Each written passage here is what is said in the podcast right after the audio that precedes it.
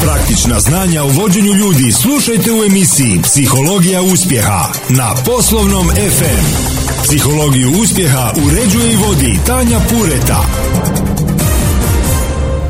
Dobar dan, dobrodošli u još jednu emisiju Psihologija uspjeha na radiju Poslovni FM. Ja sam Tanja Pureta, organizacijski psiholog, a moja današnja gošća je doktorica Sanja Toljan, vlasnica i direktorica Poliklinike Orlando i ekspertica za hormone. Velika mi je čast ugostiti Sanju zbog toga što uistinu je e, guru za hormone i jako, jako zanimljiv sugovornik baš vezano za suvremene tegobe e, života, suvremenog čovjeka. Sanja, dobar dan. Dobar dan vama i vašim slušateljima. Sanja, vi ste po struci liječnica specijalistica anesteziologije. Tijekom svog dugogodišnjeg rada u dječjoj bolnici u Klajčevoj brinuli ste se za vitalne funkcije malih pacijenata u operacijskoj dvorani. Ta uloga podrazumijeva stalno razmišljanje o tome što se događa na razini cijelog tijela. Je li vas upravo to potaknulo da se počnete baviti osvještavanjem važnosti hormona kao ključnih karika za dobro funkcioniranje cijelog organizma?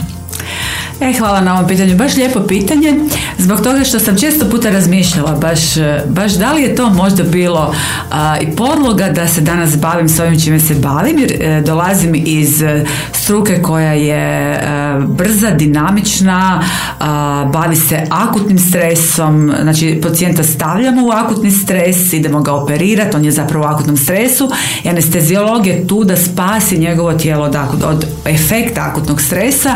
U intenzivnoj njezi opet imate pacijente u, u akutnom stresu koji se može prolongirati na kronični, kronični opet anesteziologa čuva i onda sam si pomislila pa možda je zapravo ovo što se ja bavim hormonima zapravo moj odgovor na stres, međutim sada ja ljudima pomažem u kroničnom stresu.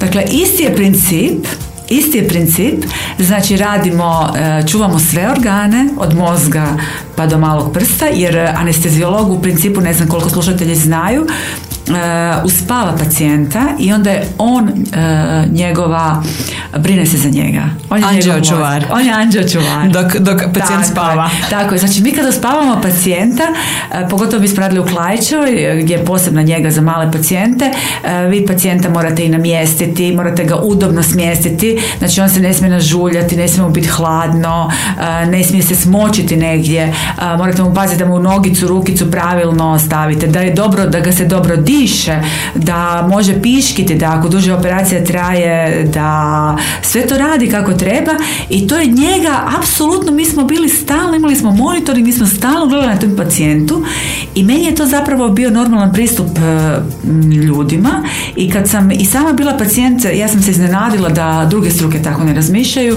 i, i to me ponukalo da ja počnem raditi jedan sasvim drugi pristup, znači kronični stres, ali možda na anesteziološki način. Jako ste ovo lijepo rekli da čuvate pacijente u akutnom, čuvali ste u akutnom, sad čuvate nas pacijente u pacijente, zapravo sve ljude e, u kroničnom stresu. I sad, upravo sad ide sljedeće pitanje, a to je, e, vi ste napisali, koliko znam, tri knjige o, o hormonima i hormoni su važan dio našeg uspješnog funkcioniranja i uistinu su jako podložni stresu. I naravno da bi sad mogli pričati deset dana o tome, ali evo ukratko objasnite našim slušateljima što su to hormoni, zašto su važni i zašto ih stres tako stresira. Zašto ih stresira? Zato što u podlozi stresa su hormoni.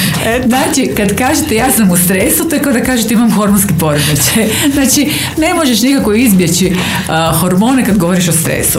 A kad govorimo o stresu, ko nije u stresu, pa danas se sve to pomiješalo. I pravi stres, i onaj loši stres, i toksični stres, i ovakav stres, i onakav. Uh, danas uh, je sva sreća um, hormonska medicina koju eto ja pripadam njoj, dio jedne velike struke koja se zove psiho psihoneuro, endokrinoimunologija, znači mozak, hormoni, imunitet, taj, taj trilogija, e, znači puno se o tome već zna i puno se piše o tome. E, i sad je samo potrebno da ta znanost uđe u liječničku ordinaciju. Hormoni su nešto što balansiraju, kako, kakve imate hormone, tako se osjećate. Znači, ako imate dobro balansirane hormone, onda ćete ujutro biti veseli, probudit ćete se puni entuzijazma, volit ćete ono što radite, volit ćete svoje, svoje obitelji, svoje prijatelje i navečer ćete mirno zaspati. U suprotnom, ako nemate dobre hormone, to će biti sve pomiješano. Dakle, zato je cilj uh, svima, svim ljudima uh, koji, koji pomažu uh, kao i vi i ja i svi koji se bavimo ljudskim sudbinama, da u podlozi takvog čovjeka budu balansirani hormoni i ja to nekako sam uspjela na nekakav, ja se nadam kroz moje knjige na nekakav pristupačan način, da su knjige jako dobro prodaju, imam dobar feedback i, i ljudi uh, uspijevaju se balansirati ako to žele naravno. Dakle, ono što smo nekad pripisivali ili ljudi znaju reći joj ti, ono, ti si u PMS-u i imaš ovaj, i ono bolje te pustiti na miru, zapravo moglo bi se reći da smo svi mi ljudi ponekad u PMS-u odnosno u hormonalnom disbalansu iz razno raznih razloga. Tako je. Mi smo svi uh, u hormonalnom disbalansu zbog toga što ne živimo uh, lagodan život sa kako se kaže srebrnom žlicom u ustima jer smo rođeni da se borimo, da, da se adaptiramo životu, da od tog našeg života nešto napravimo, a na tom putu svašto i učimo. I sad kako se, odna, kako se odnosimo prema tome, e, tako i naši hormoni rade i mi možemo naučiti kako možemo naše hormone balansirati i to je, to je zapravo ljepota ove medicine, da ja pacijente mogu naučiti kako da oni svoje hormone školuju. Evo, rekla bih tako. Da oni dobro rade. E, danas se zna da je stres podloga gotovo svih bolesti, lijepo ste rekli, psihoneuro, endokrinoimunologija. Endokrinoimunologija e, i moglo bi se reći da bi onda svaki liječnik e, i opće prakse i općenito trebao imati taj jedan pristup i to jedno razumijevanje. Koliko se zapravo liječnika bavi ovakvim pristupom kakav vi imate? Evo, sigurno znate. Pa zvanično nula ali upravo radimo na tome. ja sam, ja sam osim toga što, što ovoga, volim raditi sa ljudima, uh, volim ja i čitati, a onda volim nešto i pisati. I onda kad se sretnem sa takvim ljudima koji to isto sve vole, onda nastaju neki divni projekti. I tako smo ovaj, akademkinja Demarin, akademkinja Vida Demarin, naša poznata doajen neuropsihijatrije i uh, tajnica Hrvatske akademije znanosti i umjetnosti iz razreda medicinskih znanosti, vrlo žena mislim erudita i u medicini i u svemu drugom u životu. Nas dvije smo naravno došli u kontakt jer kad isto mislite vi jednog dana morate doći u kontakt. I odmah nam je pala sjajna ideja da pokrenemo jedan projekt uh, psihoneuroendokrine imunologije za uh, liječnike praktičare. Dakle, skupili smo jedan tim, jedno dvadesetak hrvatskih i stranih liječnika koji su pisali za taj udžbenik, odnosno priručnik i on će upravo biti dostupan možda krajem ove godine već za liječnike opće medicine i za sve mlade liječnike koji zapravo žele naučiti što je to psihoneuroendokrina imunologija i kako ju prakticirati u svakodnevnom životu i to je upravo ovo rješenje na ovu moderne bolesti 21. stoljeća gdje mi danas imamo ljude koji zapravo uh, oni nisu bolesni nego oni su samo uh, krivo prilagođeni krivom vremenu ja bih rekla i, i uh, ne pomaže im klasična medikamentozna terapija. Psihoneuroendokrinologija uči kako ćemo pomoći tim pacijentima da oni balansiraju svoj imunitet, da oni svoju štitnjaču izbalansiraju, da oni imaju dobre spolne hormone da imaju dobru reproduktivnu funkciju, da se sjajno osjećaju, da imaju fizički, da su fizički spremni i upravo uh, sve na znanstvenoj bazi, dakle to je medicina zasnovana na dokazima, nepobitna je i ja se strašno veselim tom projektu. Poslovni FM donosi psihologiju uspjeha.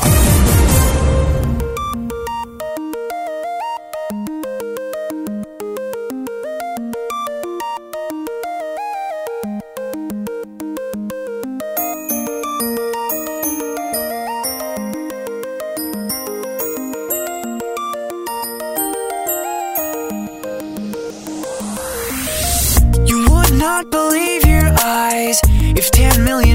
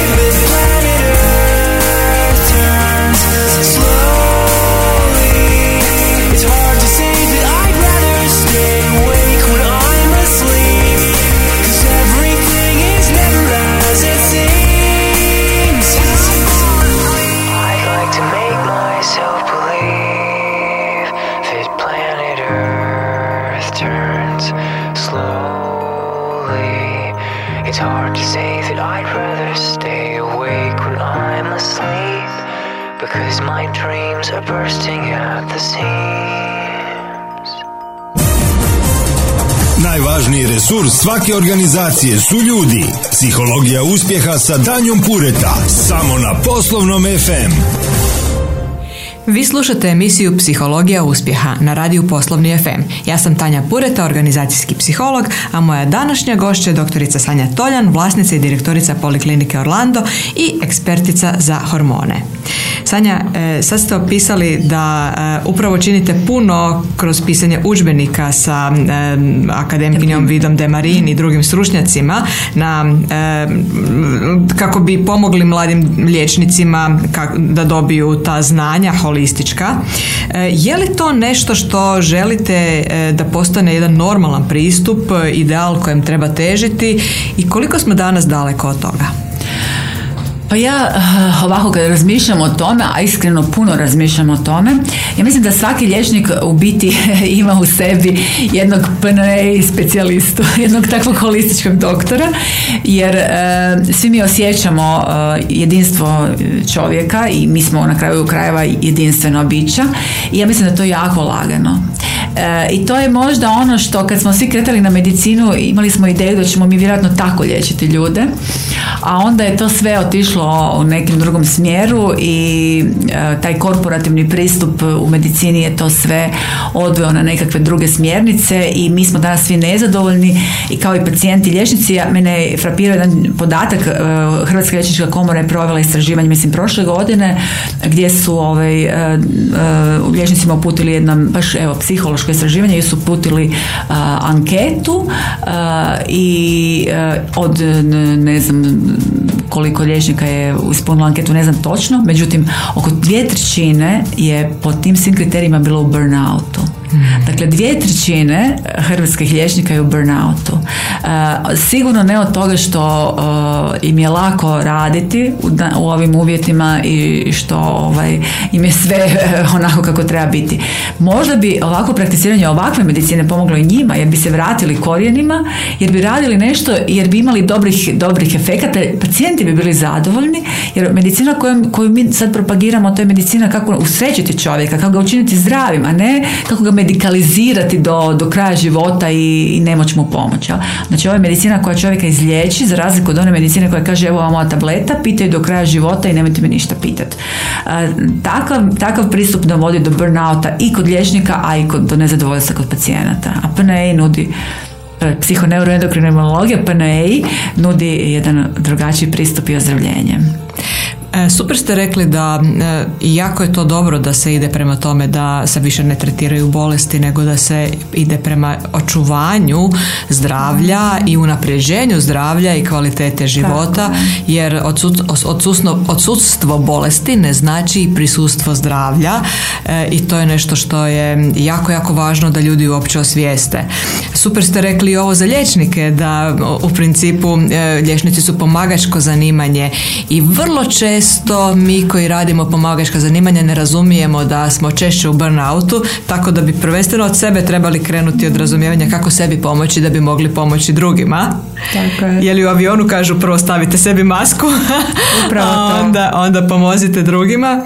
E, međutim, e, bez obzira što jako malo, kako ste lijepo rekli, službeno nula liječnika da, Prakticira službeno, prakticira da. službeno, znamo da sigurno tako nije neslužbeno, ali koliko zapravo ljudi ili pacijenata već sad aktivno traži upravo takvu vrstu pomoći, ne odsustvo bolesti, nego prisustvo zdravlja i kvalitete života. Da, pa e, ono što sam ja vidjela, ja sam već 35 godina u medicini i više, valjda ne znam ni sama koliko godina, a, a, da pacijentka dolazi prvi puta kod doktora, on traži zdravlje. Uvijek traži zdravlje. On ne traži da se njemu njegova bolest pretvori u kroničnu bolest. On i ne zna da, da postoji termin kronična bolest. Ja ne znam će ko je to skovao. Vi ćete sada uzimati tabletu do kraja života i vaša bolest će biti kronična. Ja, meni I to je tako- super za vas. to je super za vas, vi ćete biti u kroničnom bolesti. Mislim, ja, e, mi nismo to učili. Naš, ja sam studirala 80. godina gdje nismo nikad učili da ćemo mi tako pacijente ovaj, pret- pretvarati u kronične bolesnike. Najednom se to dogodilo i to pacijenti ne očekuju i oni zapravo e, su jako nezadovoljni i samo raz- različito reagiraju. Neki e, stalno pokušavaju promijeniti doktora i stalno hodaju e, znači u normalnu u zapadnu medicinu, konvencionalnu našu, mijenjajući doktore misle da će neki doktor drugačije reagirati, drugi onda se krenu prema nekakvim alternati- alternativi, treći idu, ne znam, nekakva fizička aktivnost pa se iscrpljuju, četvrti ovoga traže neke svoje, putuju u Indiju i šta ja znam. Uglavnom, e, ljudi rade onda svakakve stvari da bi došli do zdravlja. Psihoneuroendokrina imunologija je e, konvencionalna zapadna medicina zasnovana na dokazima koja dovodi do zdravlja. Pa to je rješenje ljudi. To je e, genijalno. Ja ću sad samo, mene će samo zanimati koliko će to naići na odjek. Pa ćemo onda imati emisiju pa ćemo pričati o tome. Super. E, ovaj, e, jako vas je zanimljivo slušati i sigurno imate bogata znanja i iskustva jer se to znaju svi vaši pacijenti.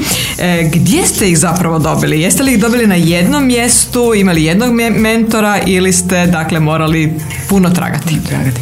Pa a, kad krenete u, u medicinu kao mladi doktor a, nemate pojma uopće šta to znači i u biti jako bi bilo lijepo da imate na početku jednog mentora da se možete s njim porazgovarati.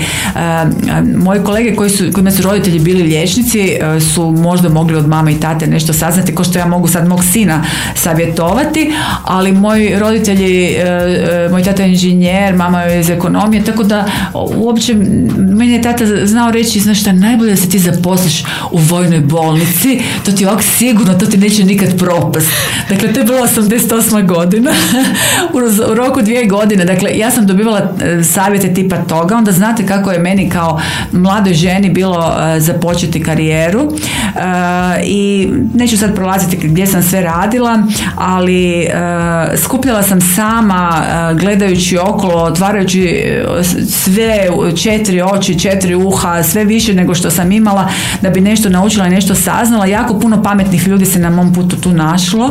Ja sam od njih to sve, sve to skupljala i možda onda ni nisam bila svjesna šta šta oni to govore, ali bi mi onda nakon nekog vremena ja bi se sjetila kad bi šta je moj šef nek, znao reći ili šta je moj ravnatelj znao reći, tako da ovaj, e, imala sam krasne naše doktore tu u Hrvatskoj, a i onda sam putovala i po inozemstvu, tako da sam boravila sam, sjecajem okolnosti sam boravila u Americi gdje sam naučila jako puno. To je bila Amerika 90. godina, kad je bilo još zaista, to, to je bilo vrhunska medicina tamo. E, mogli ste samo stati gledati organizacija i sve, pot- potpuno različito nego danas. A, onda sam po Europi dosta išla i, i ovaj, zadnje sam završila u Briselu kod profesora, kod doktora Thierry Hertoga, upravo to anti-aging medicinu i e, taj, tu medic- medicinske hormone. A sad radim online edukacije. Da, danas imamo online edukacije. Prekrasno je to što imamo, e, mi medicinari možemo sve učiti preko interneta i imate prekrasnih, e, prekrasnih e, pametnih doktora. Nevjerojatan, jedna stru, u medicini se javlja jedna pojava, to sam primijetila, da liječnici se više ne obraćaju struci toliko koliko se obraćaju direktno ciljnoj skupini, znači ljudima. Dakle, sve više, znači ovo kako sam ja napisala knjigu, to je, ja to nisam znala da, da je to neki trend, ja, meni je došla čisto jedna želja da napišem knjigu o hormonima, jer su me pacijenti tražili da negdje da im dam, dam nekakvu brošuricu, ali ja sad danas vidim da liječnici počinju pisati ljudima, a ti ljudi su isto vremeno i doktori, pišu jednostavnim rječnikom, da može razumjeti svako pišu komplicirane stvari. Jer je medicinska literatura toliko komplicirana, ja puno čitam medicinsku literaturu, jer puno pišem, ja se jedva jedvite snalazim. Dakle, to je em, nečitljivo nečitljivo, a dnevno se publiciraju tisuće i tisuće radova. To vas blokira. Potreban je jedan interfejs, znači doktor koji će tumačiti drugom doktoru i čovjeku što kaže medicinska literatura, ali na nekakav normalan način. Jer mi nismo svi znanstvenici. Poslovni FM donosi psihologiju uspjeha.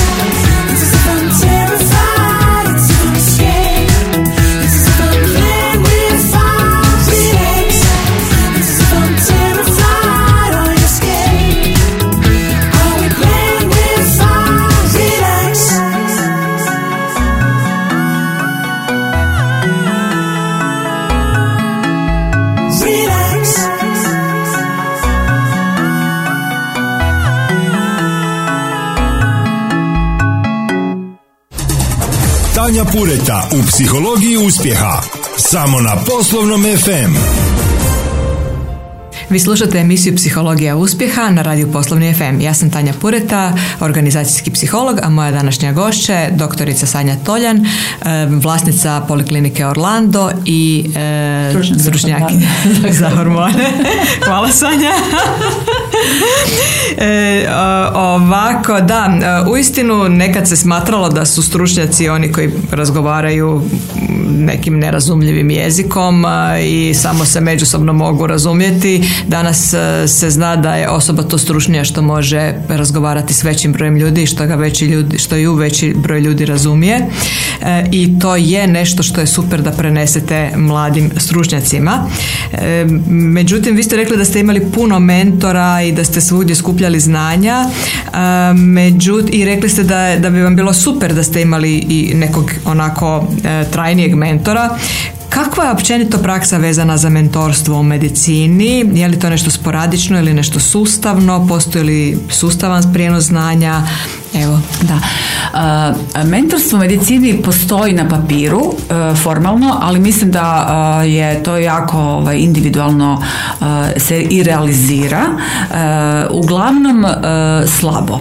Dakle, mladi čovjek koji ide u karijeru medicinara, to je, dakle, to nije posao, to je poziv i to to je nešto što moraš imati e, sa, sa strane osobu koja je bila tamo, vidjela, zna u kakvom si, u kakvom si problemu, zna u kakvoj si situaciji, da te kroz to vodi, da bi ti mogao postati kvalitetan čovjek, jer prije svega da bi bio liječnik, dobar moraš biti kvalitetan čovjek. Ne možete, ja nikad nisam srela izvrsnog e, liječnika, a, a čovjek nikakav, to ne postoji. Dakle, to je ono. Tako da, e, svi mladi doktori, e, svi mladi ti ljudi koji se upišu na medicinu, to su čiste dušice koje, koje zaista dolaze, većina dolazi pomoći ljudima, međutim se u svemu tome jadni neki izgube i jako je potreban mentor. Još za vrijeme fakulteta bi bilo lijepo da imaju mentora, a pogotovo kad završe, jer je mentor osoba koja s tobom može razgovarati o tvojim ciljevima, možete realno da li se ti za te ciljeve ili nisi. I ja sam baš čitala, ovaj, pripremajući se za ovaj naš susret, ja sam čitala malo i medicinsku literaturu, dakle to su e, mnogi sustavi shvatili pa su radili neka istraživanja. Pogotovo mentorstvo je jako potrebno kod žena. Znači žene su te koje na neki način, mi smo uvijek te koje e, e, smo jako dosljedne i želimo raditi stvari na pravi način i trebamo imati nekog da nam spotakne i da nam kaže kako. Medicina je ženska struka 100%. Dakle, e, ovo pripada ženama koje, em, koje znaju davati. Medicina je davanje, služenje. E, muški, muška energija nije služilačka energija. Da? I zato njima ne treba često, oni ni ne žele mentore, baš istraživanja pokažu, oni se snađu snađu, nađu si nekog svog šefa tamo, on se s njemu dopadne i u muška, muškarci u medicini su uglavnom kirurzi i nešto gdje ne pričaju uopće s pacijentima. Dok sve ovo gdje morate pričati to rade žene i e, gdje jako puno dajete sebe i da biste vi bile zadovoljne sa tim, da bi vi tu karijeru dobro ostvarili, vi morate imati mentora da vas vodi, da vam ukazuje šta trebate raditi, jer inače se kvalitetne žene izgube u tome i, i onda kasnije kad čujem ne vole svoju struku, što mi je žalosno čuti kad znaju reći u ja sam svom djetetu zabranila da ide studirati medicinu, E, to nije dobra struka, onda se ja ožalostim jer je to prekrasna struka i, i ja sam uvijek za to da dobri mladi ljudi, kvalitetni mladi ljudi koji, koji a, su empatični trebaju studirati medicinu.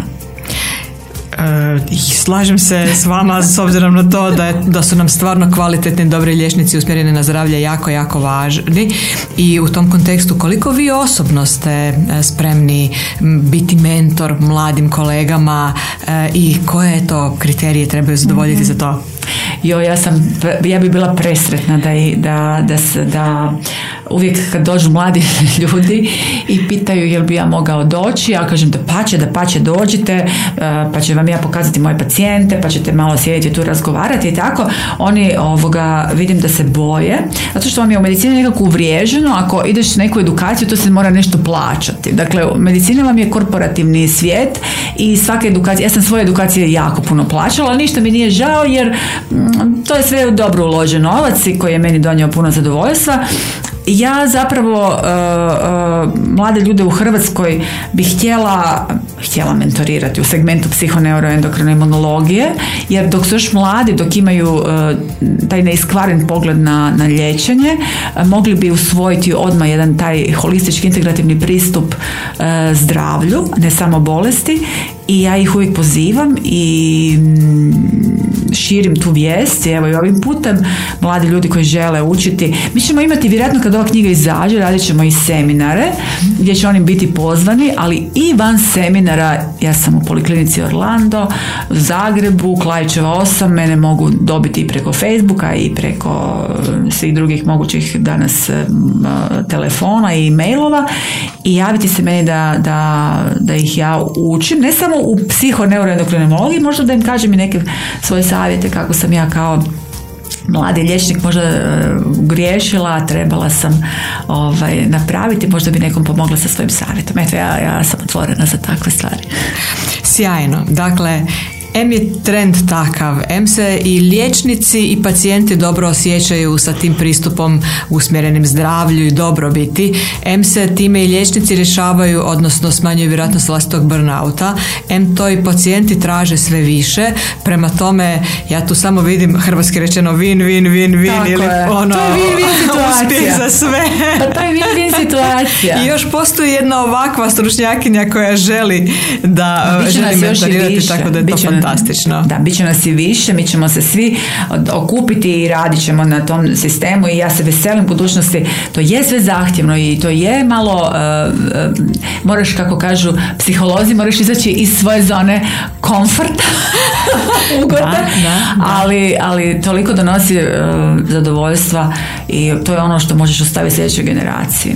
Ja ne bih rekla čak, e, dakle zove se stvarno zona ugode, iako ja on, uvijek se pitam koliko je zapravo ugodna vaša zona ugode, jer je to samo zona nekakvih uobičajenih i ustaljenih načina razmišljanja, a kad se dobiju nova razmišljanja i kad se čovjek onako na neki način malo prisili da izađe iz toga i uđe u tu, tu novu razinu, dobije jako puno zraka u plućima. Da, i novu ugodu. I novu ugodu i ovaj polet i krila i veselje, tako da svakako je dobro izaći iz zone ugodnosti. Da. Je, psihoneuroendokrina imunologija nije struka koja je jako komplicirana za provoditi, da ne bi ljudi misli da je to teško i za liječnike. to je jako jednostavno i za liječnike i za pacijente. Samo, samo komplicirano zvuči. Zvuči komplicirano, a to je zapravo vrlo jednostavno. Ja neću sad o tome pričati, možda u nekom drugom, ali to je, to je toliko lagano i prirodno i lijepo i, i, i svi od toga profitiraju.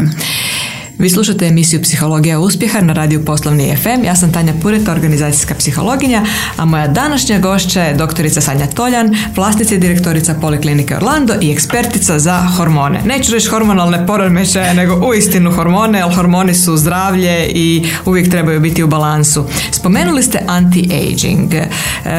Da li neki možda mogu pomisliti da je to nešto u smislu sad se ljudi hoće riješiti starenja ili ostati mladi i slično E, i ima i vide čak tu i nekakve negativne konotacije cijele priče pa bih ja voljela da ovdje destigmatizirate riječ anti-aging i objasnite zapravo o čemu se točno radi i, da, i koliko je to svima potrebno već od koje dobi. Naravno. Evo, anti-aging ili čak, e, kako doktor Hertog kaže, to je pro-age, zapravo mi smo za starenje, ali za zdravo starenje. Dakle, uopće nismo protiv, dob, protiv starenja, ali ako neko ima 50 godina i već je jako, jako e, e, biološki ostario, to jasno, on je, ovaj, gubi svoj život i gubi ljepotu za ono smisao zašto je došao na svijet, a to da uživa. Prema tome, pro-age ili anti-aging medicina e, omogućuje dostojno e, starenje, znači da se biološka i kronološka dob poklapaju i, ili čak da e, budemo biološki e, ispred kronološke dobi, odnosno iza i da ovaj e, s- ne ozdravimo, da ne razbolimo se i kako ja volim reći za sebe, da će se to meni dogoditi, a i svim mojim pacijentima, da umremo zdravi. Bravo! Da, da umremo zdravi i kompetentni onda kad mi to želimo. Znači, to je pro-aging medicina. Ne da zadnjih 20-30 godina svog života provedem po liječničkim ordinacijama kontrolirajući sve moguće specijalističke preglede i kako ih ja zovem postaneš privatni pac- e, profesionalni pacijent kao što znam e, neke ljude da sa torbicom hoda od, od specijaliste do specijaliste, nego da zadnje godine, ne zadnje godine, nego da Do zadnjeg daha. do zadnjeg daha uživaš u životu, da radiš ono što voliš, da si kompetentan, da ti mozak radi, da možeš voljeti, da možeš jesti, da možeš piti, uživati. E to je pro-age medicina ili anti-age medicina, nikako bore. Ja, ja sam apsolutno e, e, e, užasnuta da se danas mlade žene e, pikaju te bore e, pune i tako i to, to, to je kontra psihoneuro endokrina imunologije. Zdravlje treba doći iznutra. Tako je, ako bi oni spavale onako kako kaže, kako kaže hormonska medicina, one bi imali tako prekrasnu kožu, ne bi trebale ništa u sebe u, ovaj, ulagati. E sad tu dolazi jedno ključno pitanje. Mnogi će sad kad vas slušaju e, pomisliti da je jedino što je važno doći k vama, dobiti možda umjesto pilula A, B, C koje dobiju kod nekog regularnog doktora koji spriječava bolest, dobiti kod vas pilule D, E, F i onda e, je sve riješeno. Koliko vaš pristup uključuje i odgovornost pacijenta. E, što to zapravo znači i koliko je zdravlje u našim rukama, a vi ste samo pomagač, a ne netko kome mi možemo prepustiti svoj život i reći vi se brinite, a ja ću i dalje jest, piti, raditi što hoću, ne vježbati, a ovaj, doktorica Toljan će se pobrinuti da ja ostanem zdrava do zadnjeg daha. E, Sva sreća da su danas i ljudi nekako došli na nekakav drugi nivo postojanja, da žele biti aktivni e, sudionici svoga zdravlja i da pače jako su tu zainteresirani i ovaj, e, žele znati svoje nalaze, žele znati što uzimaju terapije i ovaj, žele aktivno pristupiti. To, to je moja ciljna skupina, to su moji ljudi. Znači, kad dođe, kad dođe kod mene, želim se balansirati i onda idemo, krećemo, radit ćete ovo, radit ćete ono, ovo dobit ćete pilule A, B, C i D, ali ne da bi e, ste vi e, nekakav problem stavljali pod tepih, nego da te pilule osnaže vaš organizam, pa da vi onda jednog dana maknete i te pilule i da sve to e, ode proć, a da vi budete zdravi. Dakle, jasno, treba biti aktivan, ali moram reći da sve više ljudi želi biti aktivni. Znači, to nije problem. Mi danas imamo, već ljudi su i obrazovani i problem je što medicina još uvijek tretira pacijente kao nekakvu tamo, sad ću prosto reći, stoku sitnog zuba, koja ne bi trebala ništa znati. Doktor te pogleda, šuti, baciti neki papir tamo. Ja sam to kao kolega doživljavala, da se sa mnom uopće ne razgovara. Dakle, danas nije to, ne govorim ja o, o nekoj prije ratnoj medicini, govorim o medicini 21. stoljeća, gdje nam se ovak baci papir i ovoga i osjećaš se jadno. Dakle, danas ljudi već znaju, informirani su, čitaju, obrazovani su, žele biti aktivni sudionici. Prema tome, ovo sve dolazi na plodno tlo. Znači, e, ne samo prepisati, nego i razumijevanje što se događa, zašto se događa, što im je činiti i kad ljudi uzmu stvar u svoje ruke, onda je, onda je i vjerojatnost je. ostanka zdravim i još bolje, je. još bolje. I pravu informaciju dati čovjeku, ne ga zbunjivati. Danas se jako puno zbunjuje. Ljudi pi- pitaju doktore što mislite o D vitaminu, o C vitaminu, onda liječnici e, e, daju svoja nekakva privatna mišljenja i zbunjuju ljude. A, a, a tko to može provjeriti šta on priča čovjeku, jel? Na- Znači, e, gledajte, liječnici još uvijek uzimaju nekakve sebi tako ovaj, stvari u ruke da mogu raditi ljudima manipulirati, to može biti jako opasno. Zato, će, zato ja se obraćam mladim doktorima koji mislim, ako bismo mlade doktore potaknuli e, na pravilan razvoj da bi mogli praktički jednu novu medicinu, jednu humanu medicinu ponovno ovaj, ostvariti. Jel? I evo za kraj, jedna poruka mladim doktorima, jedna poruka svim doktorima i jedna poruka svim slušateljima.